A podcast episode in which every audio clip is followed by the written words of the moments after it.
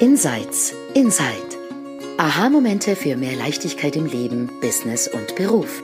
In diesem Podcast stehen persönliche Erkenntnisse im Vordergrund unter dem Motto There's nothing to do, there's something to see. Du entdeckst die drei Prinzipien hinter dem Leben und lernst, wie mehr Gelassenheit, innere Ruhe und entspannter Erfolg auch für dich möglich sind. Genieße die folgenden Minuten.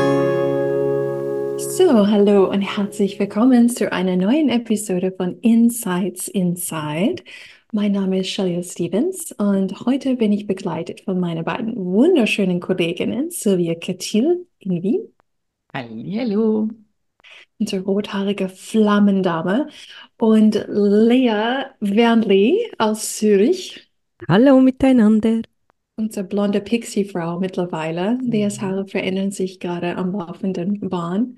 Sie geht von lila zu, zu blond über. Und ich sitze hier ähm, in der Nähe von Frankfurt in Deutschland. Habe ich meinen Namen gesagt? Habe ich Nein. gesagt, dass ich die Shalia bin? Für diejenigen, die da draußen zuhören.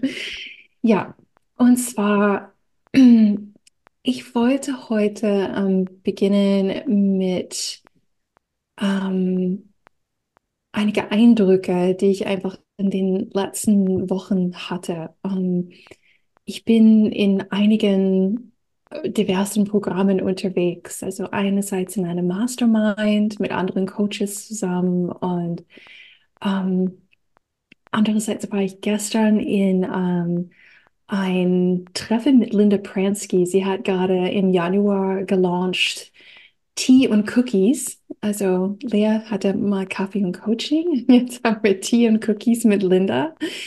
Und zwar auch eine Gruppe von um, Three Principles Practitioner. Und gestern ist so viel in diesem Call passiert. Und ein, um, ein Teil von dem Call ist für mich besonders in Erinnerung geblieben. Und das wollte ich mit euch teilen zum Kick-Off. Und es ist gewidmet all den Leuten da draußen, die sich gerade fühlen in einer schwierigen Situation. Ähm, ich bin diese Woche Menschen begegnet, die sagen, ich bin äh, deprimiert seit sechs Monaten. Ähm, diesen Fall gestern, äh, den ich mit euch besprechen möchte, handelt sich um einen Mann, der ist schwer deprimiert, auch suizidgefährdet ähm, seit langer Zeit. Und meine Absicht ist, ähm, richtig in, in, Richtung Hoffnung zu ähm, zeigen. Und bevor ich überhaupt von jemand anderem erzähle, möchte ich dazu sagen, ich weiß, wie es diesen Menschen geht da draußen, ähm, weil ich habe wirklich ähm, eine ziemlich verrückte schwere Zeit im Innen und im Außen die letzten zwei Jahre. Und ich weiß, was es bedeutet, wenn man das Gefühl hat, oh Gott, wie lange hält das noch an? Wie, wie komme ich da raus? Ähm, und all die, all die Sachen, die damit einhergehen. Und zwar gestern war es so spannend, weil Linda ähm, hat zu Beginn erzählt, dass es darum geht, wir können ähm, als Coaches, Therapeuten, äh, es gab Krankenschwester äh, dabei, die seit 23 Jahren in, in Kanada arbeiten und in Richtung die drei Prinzipien mit ähm, Patienten gucken. Also es war wirklich eine bunte Mischung ähm, von Menschen dabei, Online-Coaches. Und eine Person hat sich zum Wort gemeldet und zwar ist das ähm, auch eine Therapeutin, die unter dem Dach der drei Prinzipien arbeitet. Und sie hat gesagt, ähm, dass sie zurzeit überwiegend mit Soldaten arbeitet, ähm, die im Krieg waren, ähm, aus dem Militär irgendwann mal entlassen worden sind und die sehr große Schwierigkeiten haben, wieder Fuß zu fassen im Leben. Also mit diesen posttraumatischen Belastungsstörungen, ähm, schwer Depressionen, ähm, Suizidgefährdung. Das sind so die drei Hauptthemen, äh, mit denen diese Menschen zu tun haben. Und dieser Coach ähm, macht gerade bei einem Programm mit, wo sie einen Teil des Programms begleitet, und zwar die Männer und Frauen, überwiegend sind es Männer spannenderweise, die das erleben, die zurückkommen. Die gehen nach Mexiko. Ähm, sie machen da gemeinsam sowas wie ein Retreat, ähm, gucken in Richtung Gedanke, ähm, Weisheit, also auch all die Themen, die wir besprechen hier auf der Podcast. Aber das ist auch eine Begleitung mit so psychedelischer ähm, Mittel. Also keine Ahnung, was sie da genau machen, das hat sie nicht äh, genau geschildert, aber sie machen eine Erfahrung durch eine Veränderung ihres Bewusstseins über diese, diese Mittel. Und für viele der Menschen kommen sie zurück und haben eine ähm, große Veränderung erlebt und es wird wieder gut und es bleibt besser. Aber für diejenigen, die zurückkommen und zurückfallen in das Alte, ist sie für sie da und begleitet sie. Und es war so spannend, weil diese Person ist mega erfahren und sie sagt, sie kämpft immer mit der Idee in sich, ähm, wer bin ich, um diesen Menschen zu helfen? Ich war nicht in dieser Situation. Ähm, ich, ich weiß nicht, wie ich beitragen kann und manchmal steigt sie mit ein in den Bus mit ihnen.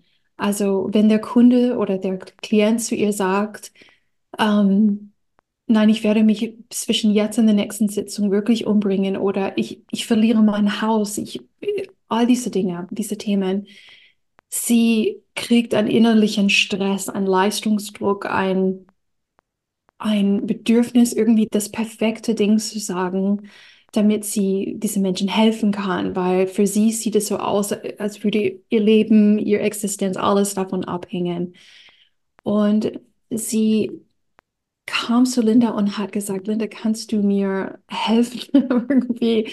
Ähm, weil ich würde diesem Mann gern helfen. Und Linda, Linda ist so eine coole Socke, die, die interessiert keine schwere, also für sie sieht gar nichts schwer aus. Sie hat irgendwie, keine Ahnung, bald 50 Jahre Erfahrung als, als Therapeutin, ähm, die mit den drei Prinzipien arbeitet. Und die haben ein Rollenspiel gemacht.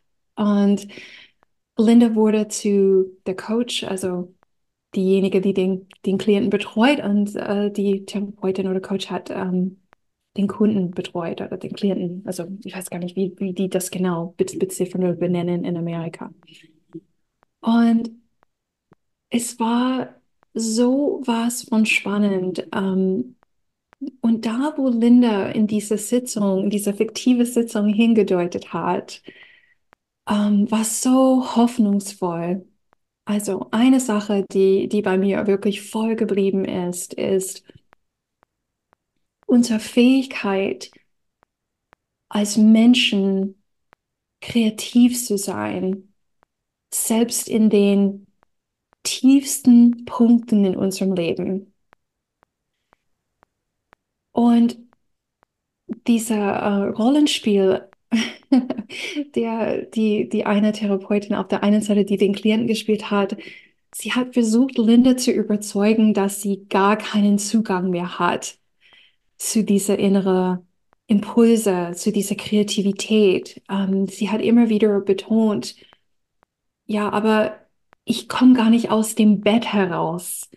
Ähm, ich bewerbe mich für zig Dutzend Jobs niemand will mich haben, ich bin kaputt. Ähm, ich, ich kann nur depressive, negative Sachen denken die ganze Zeit. Und hat wirklich ihr Bestes gegeben, Linda zu überzeugen, dass da keine kreative Funken mehr in ihr drinne ist. Und Linda hat sich nicht beirren lassen und hat immer wieder, immer wieder darauf gezeigt, dass wir Menschen die Fähigkeit besitzen, mit dieser unerschöpflichen kreativen Quelle in Verbindung zu gehen. Es wird uns was einfallen. Auch wenn es nur heißt, mit wem kann ich in den Übergang eine Zeit lang leben, bis irgendwie ich wieder Fußwasser oder ähm, das war eine Sache, die mir gestern in Erinnerung geblieben ist. Eine zweite Sache, die mir in Erinnerung geblieben ist, ist, was wir Menschen unschuldigerweise machen. Und ich habe ich hab so mitgefühlt mit diesem echten Kunden, fiktiven Kunden, es spielt keine Rolle, weil den gibt es wirklich. Und zwar, wie wir unschuldig alle möglichen Schichten von Schuld, Scham ähm, und Stress auf eine Erfahrung draufladen. Und wir haben das oft in diesem Podcast besprochen, aber wir wissen nicht, wer gerade dazu neu kommt und das vielleicht frisch hört oder vielleicht hörst du es jetzt zum fünften Mal und du hörst es das erste Mal frisch. Ähm, die Idee, ja, ähm, wir können in, im, im Laufe eines Menschenlebens in eine Erfahrung geraten, in der wir vorher nicht waren. Ähm, egal ob wir meinen, es ist von außen bedingt durch einen Krieg oder wir hatten gestern einen jungen Mann äh, aus Europa, der hat von heute auf morgen begonnen, während er in den Bus zu steigen, Panikattacken zu bekommen, obwohl er niemals das in seinem jungen Leben hatte. Plötzlich ist eine neue Erfahrung dort. Und Linda hat immer wieder darauf gezeigt, dass diese Erfahrungen kommen. Wir können nicht dafür tun und machen. Wir können sie nur spüren und empfinden. Und dass es darum gilt, einfach aufmerksam zu sein, bewusst zu sein, wenn wir in diesem Gefühl geraten. Ja, aber es geht schon sechs Monate. Warum ist es nicht kürzer? Oder ähm, meine Kollegen in Mexiko sind alle besser und ich bin der Einzige, der es nicht ist. Ähm, ja, aber in diesem Zustand kann ich äh, keinen Job hm, bekommen und so weiter. Also diese Ladung von Schichten drauf, äh, die wir, die wir draufpacken.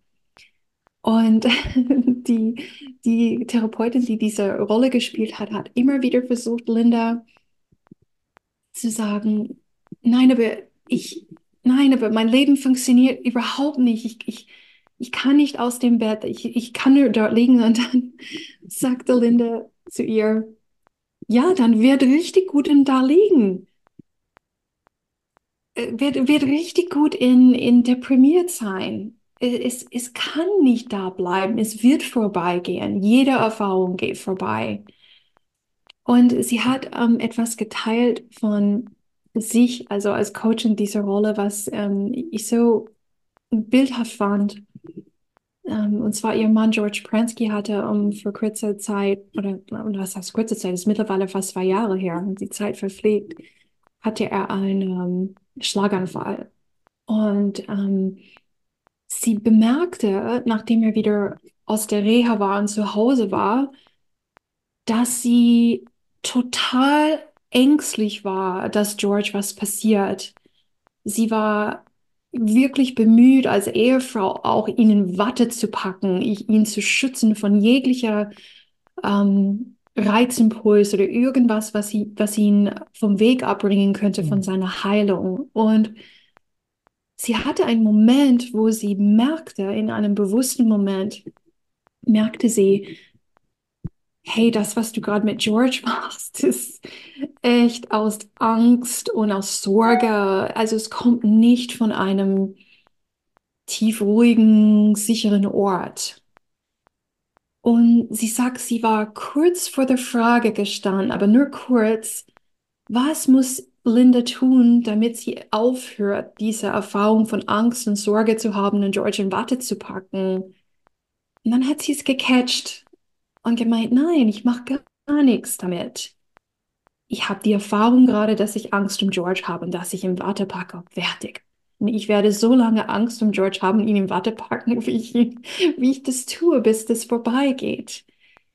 Und wie leicht wäre es gewesen, gerade als jemand mit einem Bewusstseinsverständnis und sowas zu sagen, ja, aber das kommt vom falschen Come from und deswegen, nein. So total diese pragmatische Geschichte. Just have the experience that you're having, oder? Hab einfach die Erfahrung, die du gerade hast. Eine Einfachlage, wie diese Toilettenpapier. diese furchtbare Toilettenpapier mit Einfachlage. Und dann eine dritte Sache, die, die mir aufgefallen ist, die mir so gut gefallen hat, war diese Therapeutin in der Rolle des Klienten hat ähm, versucht, Linda zu überzeugen. Es gibt keine Hoffnung. es gibt keine Hoffnung. Und ähm, das Leben ist nicht lebenswert, es ist vorbei, es ist wirklich, ja, schwarz um, um sie oder beziehungsweise um ihn, weil sie spielte ja ihren männlichen Kunden. Und Linda hat auch nicht darauf angebissen, natürlich. sie hat, sie hat gezeigt, immer wieder, immer wieder,